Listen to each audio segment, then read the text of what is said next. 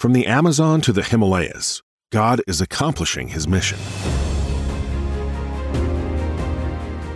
I'm your host, Paul Akin, and I'm excited in this podcast to highlight the amazing stories and work that God is doing around the world.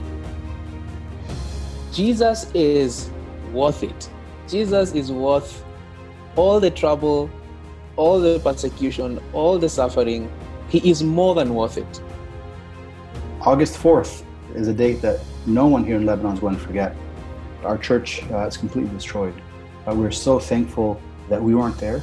That's the thing that kind of kept running in my mind every time I, I, I look at the pictures or I've seen so many videos, Paul. Uh, I, the whole world has seen these videos, right, as they've kind of surfaced online. There's one that was taken, I mean, right where our church is, and it is just terrifying. If we would have been there, there would have been certain death. All of us would have been injured if we were in, in that room. And so, reflecting again on God's kindness. We're in Kenya trying to get into Somalia at the height of the civil war and famine. Brother, that was an eye opener. And so here we are feeding thousands, resettling thousands, trying to keep people alive in a war zone and a famine. And out of 10 million Somalis, there were only 150 believers when we enter Somalia.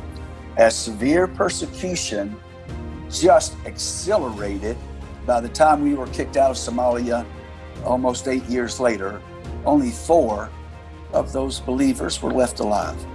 They killed four of my friends in 45 minutes in August of 1994. And we began to go to our brothers and sisters in persecution, sitting at their feet, as Timothy would sit at the feet of the Apostle Paul, and asking them, Please teach us. Teach us what the West has forgotten. Uh, teach us practices that we have not practiced. Teach us how to make Jesus known in the toughest places on the planet. He risked his very life when he asked his Muslim friends and he asked me, Why have Christians kept Jesus to themselves? Everything that God has ever done in his Bible, the record of God, God is still doing. He hasn't rested. He hasn't given up. He hasn't taken a vacation. Everything he's ever done, he is still doing. And I want to be a part of that.